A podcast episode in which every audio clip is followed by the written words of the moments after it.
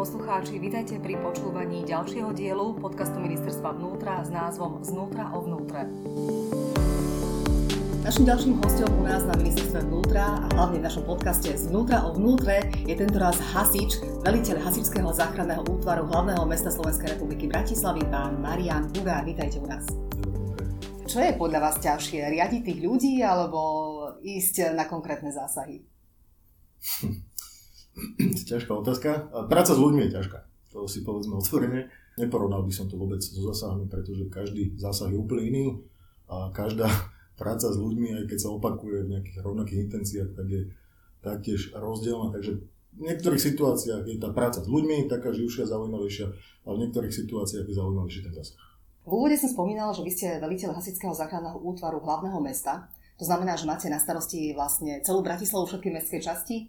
Eh, Hasický záchranný útvar je v podstate e, okresné riaditeľstvo, e, len s názvom Hasické záchranný útvar a pôsobí na celom území Bratislavy, takže je to vlastne 5 okresové okresné riaditeľstvo. Máme v dispozícii 4 hasické stanice, jedna je v centre mesta na Radlinskej ulici, to je centrala, s označením číslo 1, trojka hasická stanica je na Halkovej ulici a tá je predurčená hlavne teda na tú časť Bratislavy okresov 2 a 3. A potom sú to dve hasičské stanice, jedna v Petržalke, jedna v Dubravke, ktoré majú podelené okresy 5 a 4. Čo konkrétne vás eh, motivovalo k tomu, že ste sa stali hasičom? No, tá detská túžba stať sa hasičom. Aj, aj z rozprávania rodiny si pamätám, že ešte v časoch, keď som chodil do školky, tak eh, ma veľmi fascinovala tá práca hasičov. Prešiel som si ja celým tým obdobím, chcel som byť aj policajt, aj vojak, aj kozmonaut, aj všetky tie detské povolania. A nakoniec po základnej vojenskej službe som si teda povedal, že idem skúsiť tým hasičom. Dovtedy som bol aktívnym členom dobrovoľného hasičského zboru v Bratislavskej Dubravke.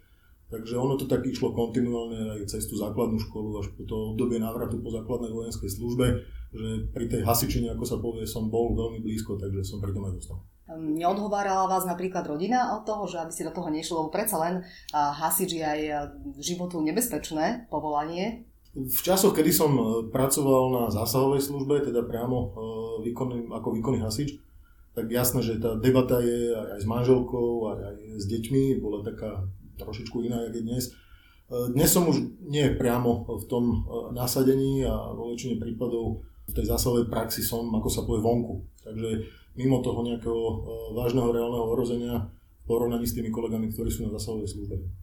No, dlho ste v nasadení boli, No to bolo od roku 96 zhruba do roku 2009 a od toho roku 2009, kedy s malou prestávkou som vlastne nadriadeným v rôznych stupňoch riadenia, tak v zásahu človek je, ale je to v podstate v pozícii e, buď riadiaceho dôstojníka, ktorý príde na miesto udalosti, ktorý je si podporou pre veliteľa zásahu, alebo pri niektorých udalostiach, kedy je dôležitejšie prezať velenie tak ako veliteľ zásahu.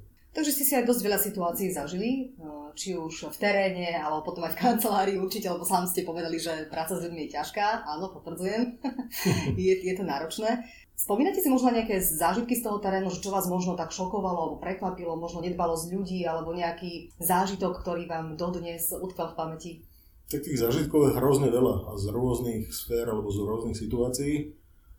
Ja mám pred sebou napríklad e, veľmi často, keď e, sme niekde v kontakte so škôlkami, so školami a na nejakých oslavách MDD a podobne, e, situáciu, kedy jeden malý chlapček padol v lokalite Mlínskej doliny do šachty. Mám ho stále pred očami v tej situácii, keď mi ukazoval, aký veľký pavúk bol pri ňom, že nevedel ani tie ruky roztiahnuť, ale to sú také tie úsmevné, ktoré si človek zapamätá a našťastie chlapčekovi sa nič vážne nestalo, takže e, sme ho horolezeckou technikou vyťahli von.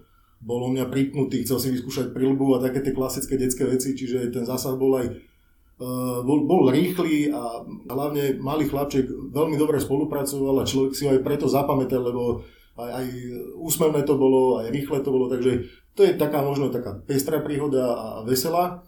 Ale potom je množstvo tragédií a to si ten hasič možno ani neuvedomuje, ale má to celý život v sebe a vidí to stále pred sebou. To znamená rôzne dopravné nehody alebo ťažké požiare, kde jednoducho končili tragicky a to, to, s týmto sa vysporiadáva každý ten, ten e, hasič individuálne. E, Kedy si možno pred nejakým rokom 2002-2001 sme nemali možnosť kontaktovať psychologa služobného a tak ďalej. Dnes už táto možnosť je, takže aj to e, vysporiadanie sa s nejakými ťažkými e, trau- traumami je už teraz v podstate pod dohľadom nejakej odbornej osoby, ale dovtedy a v podstate aj dodnes sa tí hasiči vyrovnávajú s tými situáciami tým spôsobom, že si to vydiskutujú všetko medzi sebou, takže veľmi často je vidieť v tých čatách alebo družstvách, že po nejakom tom ťažkom zásahu si ten kolektív spolu sadne, povie si, čo urobil dobre, čo urobil zle, vysporiadávajú sa s tým spoločne, tak ako kolektív a to je možno ten, ten rozdiel, že bez tej odbornej pomoci to niekedy ide možno, možno ťažšie, ale, ale dnes už máme tú možnosť, že vieme podebatovať aj s odborníkom na psychológiu a riešiť tie veci aj po odbornej úrovni. Na to som sa práve chcela opýtať, či vy máte možnosť e, sa s niekým kompetentným z oblasti psychológie o týchto veciach rozprávať, lebo asi je to ťažké um, s takýmito vecami sa nejakým spôsobom vyrovnávať, ak človek vidí aj tú smrť skoro bežne, vo vašom prípade. Takže tak fajn, že túto pomoc máte a že, a že vám to pomáha.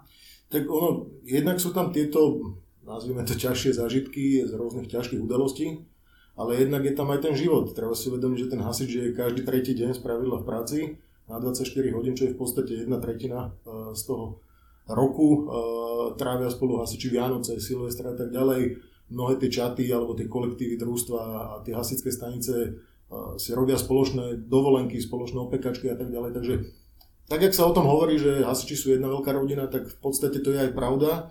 Mnohé tie kolektívy naozaj aj v čase svojho voľna spolu fungujú. No veď o to aj ide, že vlastne tá práca je jednak životu nebezpečná, po druhé trvá non-stop, alebo prakticky človek ide do tej služby, či je sviatok, piatok alebo víkend, čiže s tým sa tak trošku musia vysporiadavať aj tie vaše rodiny. No tak tam veľký klobučík dolu, jak sa povie, manželkám, partnerkám a, a celým rodinám, pretože ten hasický chlebík nie je len o tom, že prídem ráno na 7 do roboty a na druhý deň ráno o 7 skončím a mám 2 dní voľno, ale mnohokrát tí chalani sú e, zavolaní do roboty aj v čase toho voľna, v čase väčších udalostí alebo nejakých komplikovanejších požiarov. A tie manželky e, musia zastúpiť celý ten chod domácnosti, výchovu detí a tak ďalej, takže nie je to jednoduché a, a bohužiaľ nie je úplne ojedinele, že spôsobuje tá práca aj komplikácie v rodine samozrejme, ale to sú také tie závažnejšie dôsledky tej našej práce. Určite to nie je jednoduchá práca, celkovo aj fyzicky náročná, ale aj psychicky. Čo by vlastne mal spĺňať človek, ktorý by sa chcel stať hasičom? Alebo máte hasičky? Máme aj hasičky. E, tam je treba oddeliť ten stav, že legislatíva v podstate neumožňuje na území Slovenskej republiky a v podmienkach hasičského záchranného zboru v úvodzovkách povedané tú prácu v zásahu ženám, tak ako vidíme hasiča. To znamená, že s tým dýchacím prístrojom, zadicou a s vyťahovaním niekoho niekde pri dopravnej nehode. Je to kvôli bremenám a tak ďalej. Jednoducho legislatíva toto úplne nepovoluje a tým pádom ženy sú zaraďované v ostatných odborných službách. To znamená, že jednak ich máme, eh, dajme tomu, na oddeleniach prevádzkovo-technických alebo oddeleniach operatívno-technických zabezpečujúcich chod odborných služieb. Eh, máme dámy, ktoré pracujú na operačných strediskách pomerne v hojnom počte. Máme na území Slovenskej republiky aj riaditeľky okresných riaditeľstiev alebo vedúce oddelení Eh, operatívnych, takže sú hojne zastúpené, ale mm, zatiaľ nie v zásahovej službe, tak ako to vidíme možno v niektorých krajinách eh, Európy. A asi zrejme ste aj vďační za dobrovoľné zbory. Určite áno, dobrovoľní hasiči sú taká, možno povedať, pravá ruka profesionálnych kolegov. Ono o tom svedčí aj ten pomer za posledných 5-6 rokov, ako stúpa počet zásahov, na ktorých dobrovoľní hasiči zasahujú. Dnes už evidujeme zásahy, kedy zasahujú úplne samostatne, čiže bez posadky hasičského záchranného zboru a veľmi obrovskou pomocou sú hlavne pri rozsiahlých požiaroch v prírodnom prostredí, lesné požiare, povodňové situácie a tak ďalej. E, treba povedať, že tá technika, ktorá bola vložená do tých dobrovoľných hasičských zborov, veľmi vylepšila aj tú možnosť e, zásahovej činnosti dobrovoľných hasičov, pretože prevažne to hasičské srdiečko síce búchalo v tých obciach, ale, nemali na čom zasahovať. Obec nemala financie na to, aby kúpila novú hasičskú techniku a tým, že sa to za posledné roky celé obmenilo a podoplňalo, tak mnohé tie zbory e, naštartovali, ak sa to tak dá povedať, tú svoju činnosť, ktorá bola, dajme tomu, posledných 10 rokov utme. Mali sme aj v maji veľké povodne, hlavne na strednom Slovensku a na východnom Slovensku. Tam tiež pomáhali vlastne aj dobrovoľní hasiči. Čiže ich prítomnosť je naozaj e, veľmi potrebná, hlavne asi v takýchto možno menších regiónoch menších e, okresoch, kde vlastne tí profesionálni hasiči možno sa môžu dostať trošku neskôr.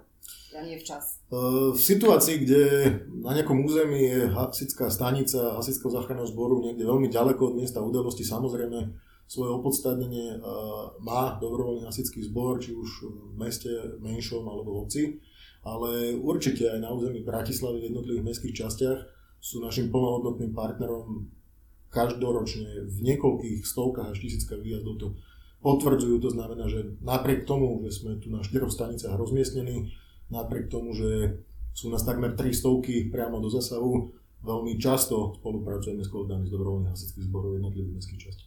No aj v Bratislave e, máte skúsenosti s povodňami. Majú sa aj teraz obyvateľia hlavného mesta obávať Dunaja, Dunaja alebo nie? Posledná taká závažná povodňová situácia, ktorá bola e, na Dunaji po celom jeho toku bola cca niekedy v roku 2013, pred letom myslím, že to bol prelom maja a júna.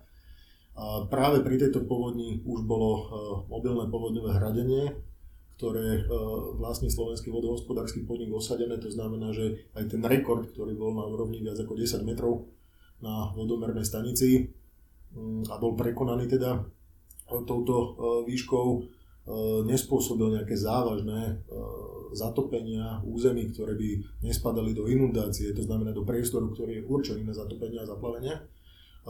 Veľmi vážna situácia bola tam, kde ju máme pri každých povodniach na Dunaji, to znamená smer Karlova Ves na Devín a, a Devinská cesta. Samozrejme Devinská Nová Ves, tam zase dosť závisí od toho, že o akú povodňovú situáciu sa jedná, ako náhle sa začne Morava tzv. vzdúvať, to znamená, že zaplavuje nám Eh, Devínsku Novú Ves. Eh, jedná sa prevažne o záplavenie teda území, ktoré sú za rodinnými domami, jedná sa o záhrady a tak ďalej a rôzne komunikačné priestory. No a ja myslím, že nie je na mieste nejaká obava, ale rešpekt z tej vody by mal zostať, pretože tá klimatická zmena alebo klimatické zmeny, ktoré tu niekoľko rokov spomíname, sú tu, je to vidieť na počasí, je to vidieť na tých prívalových zrážkach. Reálne to aj vy pocitujete v, pri tých zásahoch. Áno, keby sme sa pozreli možno 15-20 rokov dozadu, tak na území Bratislavy sme neevidovali toľko e, dní v roku, kedy sme mali, dajme tomu, 50-60 udalostí denne, spojených napríklad so silným nárazovým vetrom, alebo s prívalovým dažďom a s čerpacími prácami. A to je zrejme dôsledok tej klimatickej e, zmeny, e, kedy častejšie nám prichádzajú aj nad územie Bratislavy alebo Bratislavského kraja rôzne prívalové zrážky, potom je tam samozrejme veľmi veľký faktor aj to zastávané, zastávané územie, to znamená, že máme lokality, kde boli kedysi vinohrady, kde boli kedysi lúky, dnes tam stoja bytové domy s množstvom vydlaždených, vybetonovaných a spenených komunikácií, na ktorých tá voda samozrejme nevsiakne, ale steká ďalej po nejaký dažďový zvod alebo nejakú dažďovú kanalizáciu a teče ďalej a to potom spôsobuje v tých nižších priestoroch komplikáciu veľmi Často sa nám to stávalo e, niekde na úrovni peknej cesty e, smerom na Raču. Veľmi často sa nám to stávalo niekde na úrovni palisád, kde tá voda samozrejme gravitáciou stieka smerom dolu a tým, že je privalová, tak nestihnú ani poňať všetky tie kanalizačné pusty. No a potom ďalším problémom je aj to, že vlastne ak sú tie bytovky hneď pri sebe postavené, sú tam naparkované auta, tak vy máte vlastne aj problém sa tam dostať, ak napríklad v nejakom byte horí. Toto je asi problém každého mesta, nielen Bratislavy, pretože vidíme obrovské množstvo zahusťovania tých lokalít. Tam, kde bol niekedy park, tam dnes to je bytový dom. Pribúda strašne veľa e, vozidiel, vidíme to hlavne v tých popoludnejších alebo podvečerných hodinách a celú noc, kedy naozaj, keď prichádzame do e, nejakých blízkostí obytných domov viac podľažných, kde potrebujeme prejsť s veľkou výškovou technikou, tak máme problém. Takže je to aj vec legislatívy, je to aj vec kultúry parkovania, je to vec parkovacieho systému, je to vec e, možno ohľaduplnosti, kedy niektorí ľudia si povedia, nám sa to stať nemôže akurát v takom bytovom dome horí, takže e, spleť mnohých okolností, ale veľmi často sa nám stáva, že nevieme sa dostať priamo na miesto udalosti a musíme improvizovať tým, že naťahujeme z iného miesta dlhšie hadicové vedenie, alebo sa musíme presúvať po inej trase, čo sú ďalšie sekundy, desiatky sekúnd, niekedy aj minút naviac čo spôsobuje ďalší nekontrolovateľný rozlet toho požiaru a môže spôsobovať ďalšie škody alebo nedaj Bože ohrozenie životov a zdravia. Vieme my ľudia sa nejakým spôsobom vám prispôsobiť? Čo by sme vedeli spraviť v tomto zmysle? Čo sa týka parkovania, tak tam je to eh, pomerne eh, jednoduché eh, začať byť ohľaduplný. teraz pred pár dňami som zachytil nejakú komunikáciu na jednej sociálnej sieti ohľadom zaparkovaného vozidla práve na takom mieste, že mohlo by na to spôsobovať komplikácie pri prejazde a, a takých situácií naozaj neurekom. To znamená, že určite neparkovať e, priamo v križovatkách. Niekto si povie, veď len na chvíľu, presne počas tej chvíle potrebujeme ďal prejsť a ten človek naozaj nestihne to auto preparkovať. Neparkovať v blízkosti alebo priamo na podzemných hydrantoch, e, čím nám bránite de facto k tomu, aby sme sa dostali k tej hasiacej látke, na ktorú sa potrebujeme napojiť. Legislatíva hovorí v podstate len o parametroch, ako sú šírka komunikácie, nosnosť, šírka, dajme tomu v mieste E, zatáčania alebo križovatky, ale nehovorí napríklad o parametre polomer otáčania. To znamená, že lokality ako je Koliba, kde sú tie ulice, ktoré sú označené číselným názvom, tam máme hrozne veľa miest, kadeľ my nedokážeme vôbec prejsť, nie to ešte keby tam stalo auto, takže to sú práve tie situácie, že pokiaľ potrebujem na chvíľočku zaparkovať, bolo by dobre, keby som si e, v hlave uložil tú situáciu tak, že chcem tu zaparkovať to auto na 2 hodiny, na 3 hodiny alebo na celú noc, a vôbec nebudem brať ohľad na to, že idem sem len na dve minúty. Z tých dvoch minút môžu byť 10 a akurát tej chvíli budú potrebovať prehľasič. Vráťme sa na chvíľočku ešte k tým povodniam. Už len tak eh, sa chcem ešte spýtať na Margo toho, že ak nejaká povodenie naozaj vypukne, ako by sme sa mali zachovať, my ako ľudia? Rýchlo utekať z toho miesta alebo ostať v dome, čakať na pomoc hasičov, čo máme robiť? Tak ono tie povodne, s ktorými sa tu stretávame, sú vlastne uh, dva typy. Je to tá klasická, ktorá o ktorej vieme dopredu, že príde nejaká vlna, pretože niekde na sútoku alebo na povodí Dunaja alebo Moravy alebo iné rieky na Slovensku boli nejaké uh, veľké zrážky a vieme sa na ňu pripravovať a potom je tu uh, ten typ, tá blesková povode, na ktorú prakticky sa nedokážeme nejako pripraviť. Pri oboch, pri oboch znamená, že môže dôjsť k ohrozeniu života, zdravia, môže dôjsť k ohrozeniu majetku, pri jednej veľmi rýchlo, pri druhej tak, že spravidla máme nejaký čas dopredu na to, aby sme sa dokázali zariadiť. Pri tej, ktorá e, je predvydateľná, tak vieme prijať aj isté opatrenia, vieme napríklad tým povodňovým hradením e, navýšiť hradzu e, toho povodia tej rieky alebo tej, tej rieky potoka ako takého. Vieme priniesť svoje vlastné prostriedky, či už tie mobilné hradenia, ktoré používajú dobrovoľné hasičské zbory obcí, alebo tie, ktoré používajú eh, hasičský záchranný zbor, slovenský vodohospodársky podnik a tak ďalej. Jednoznačne, pokiaľ takéto, takáto situácia je, tak eh, orgány krízového riadenia vydávajú jednotlivé výstrahy. Tie výstrahy nám v podstate prichádzajú aj napríklad do Slovenského hydrometeorologického podniku, eh, ústavu. ústavu pardon. To znamená, že ten človek už vie, ktorý sleduje možno trochu informácie, predvídať, že niečo sa v tej lokalite bude diať, pretože bývam v Devine napríklad a vidím, že ten Dunaj bude stúpať a že prognoza je, že vystúpa až do takej úrovne, keď tam bývam dlhšie, takí naozaj starodevinčania už aj vedia, že čo to znamená, ktorá úroveň vodomeru, že pokiaľ bude asi tak voda, ak sa nič neudeje. Takže uposluchnúť výzvy, predpripraviť sa a naozaj nebrániť tomu, pokiaľ dojde aj k vyhláseniu napríklad evakuácie. Chápeme samozrejme, že to je veľmi nepríjemné, tomu človeku má opustiť svoj majetok, má opustiť svoju nehnuteľnosť, ale naozaj treba uvedomiť, že je to e, z dôvodov, aby sme ochránili najmä život a zdravie ten majetok sa vždy dá nahradiť, ale to život a zdravie nie. Takže nám sa reálne stávali situácie, kedy aj v tom roku 2013 došlo k evakuácii a ľudia sa nám vrácali tak, že odišli niekde z toho priestoru, ktorý tá mestská časť vyhradila pre tých evakuovaných a vrátili sa niekde cez les do svojej, do svojej nehnuteľnosti. Takže jednoznačne uposluchnúť tie výzvy. No už keď odchádzam z toho svojho obydlia, tak povypínať všetky médiá, vypnúť plyn, vypnúť elektriku, vypnúť vodu a tak ďalej. Pokiaľ mám na to čas, tak môžem samozrejme aj ja prijať isté opatrenia, to znamená nejakú ochranu na svojom dome mnoho ľudí v tých eh, práve územiach, kde sa predpokladá nejaká povodeň, tak má nachystané rôzne vrecia s pieskom alebo piesok ako taký a obkladajú si, ako sa povie, teda eh, tie, tie otvory do svojho domu. Takže jednoznačne toto sú také tie základy, že uposluchnúť tým výzvam, sledovať to okolie, e, povypínať tie médiá, ak mám pokračovať ďalej niekde.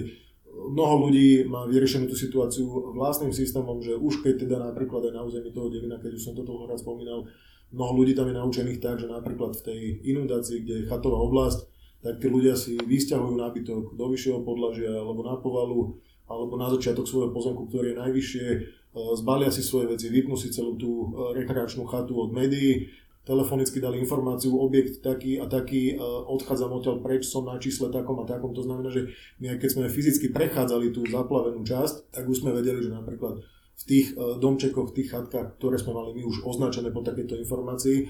Nikto sa nenachádza, môže tam byť maximálne tak zlodej, lebo aj toto môže nastať samozrejme v evakuovanej zóne, ale na to tam sú zase policajti, ktorí, ktorí chránia celé to územie a prepatrajú aj proti tomu, aby tam niekto neurobil nejakú sabotáž alebo nejakú vytrávačku.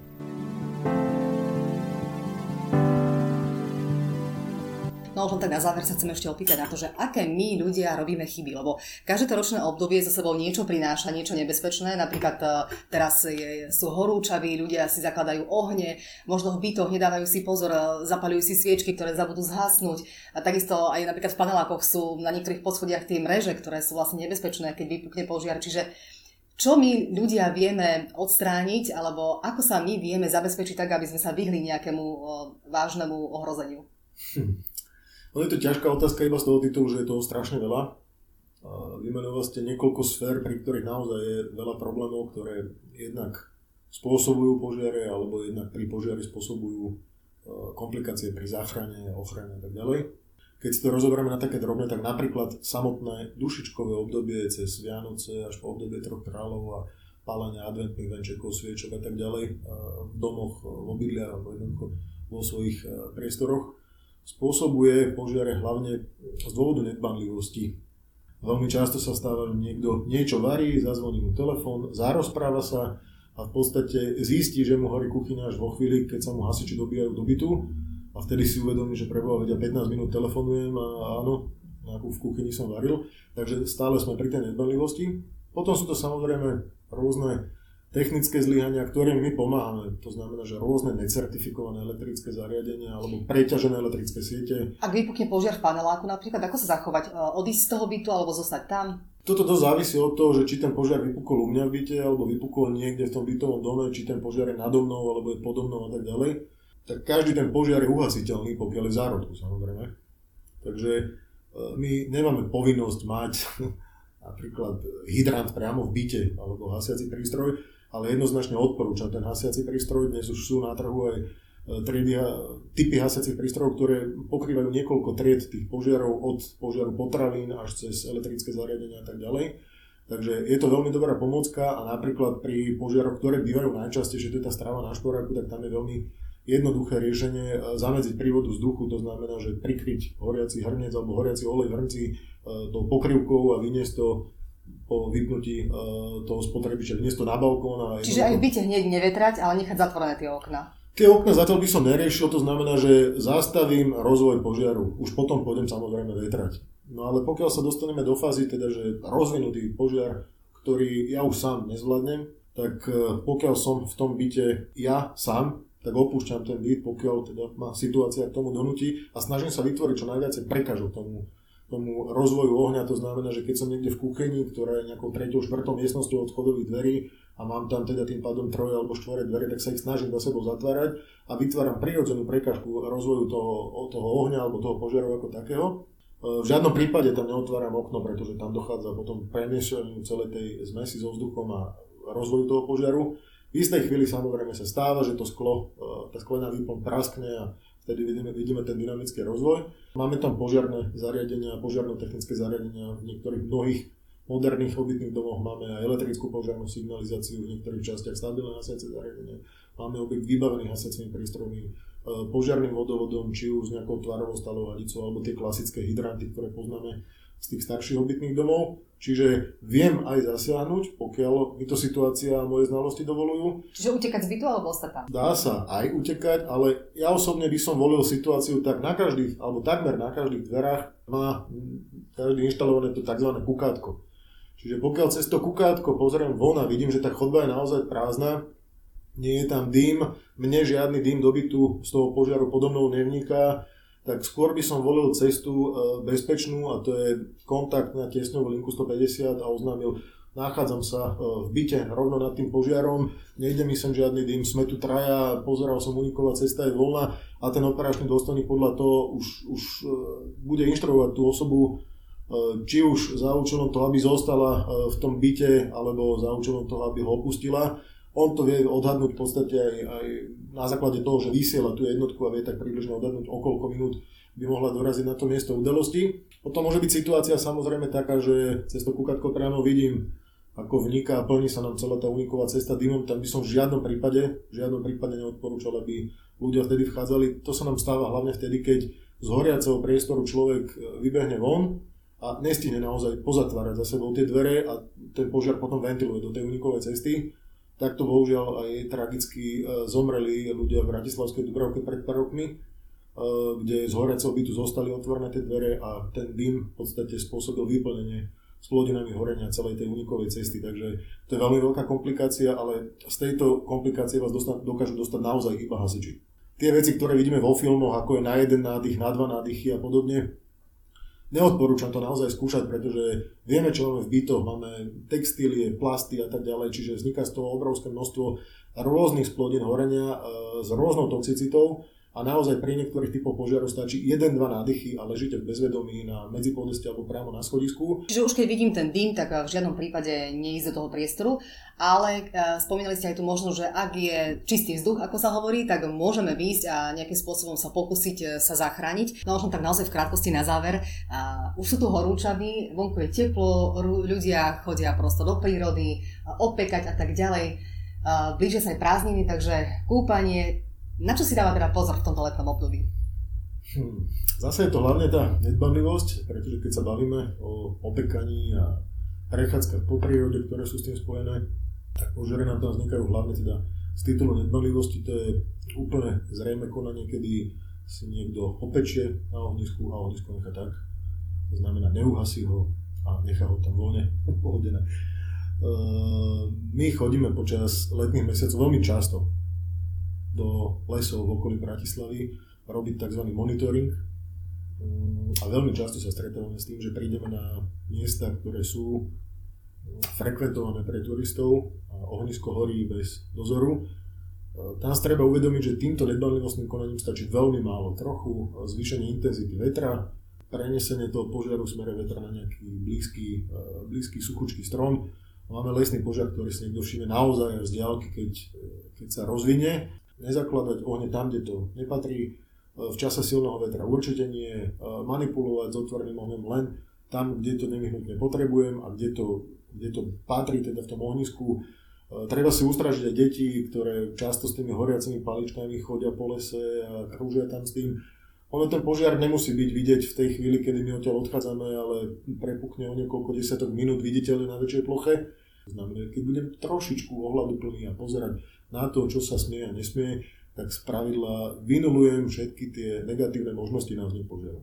Tak, počúvali ste podcast znútra o vnútre dnes s veliteľom hasičov v Bratislave Marianom Bugárom. Ďakujem veľmi pekne za návštevu a za príjemný rozhovor. Ďakujem veľmi pekne a všetko dobré.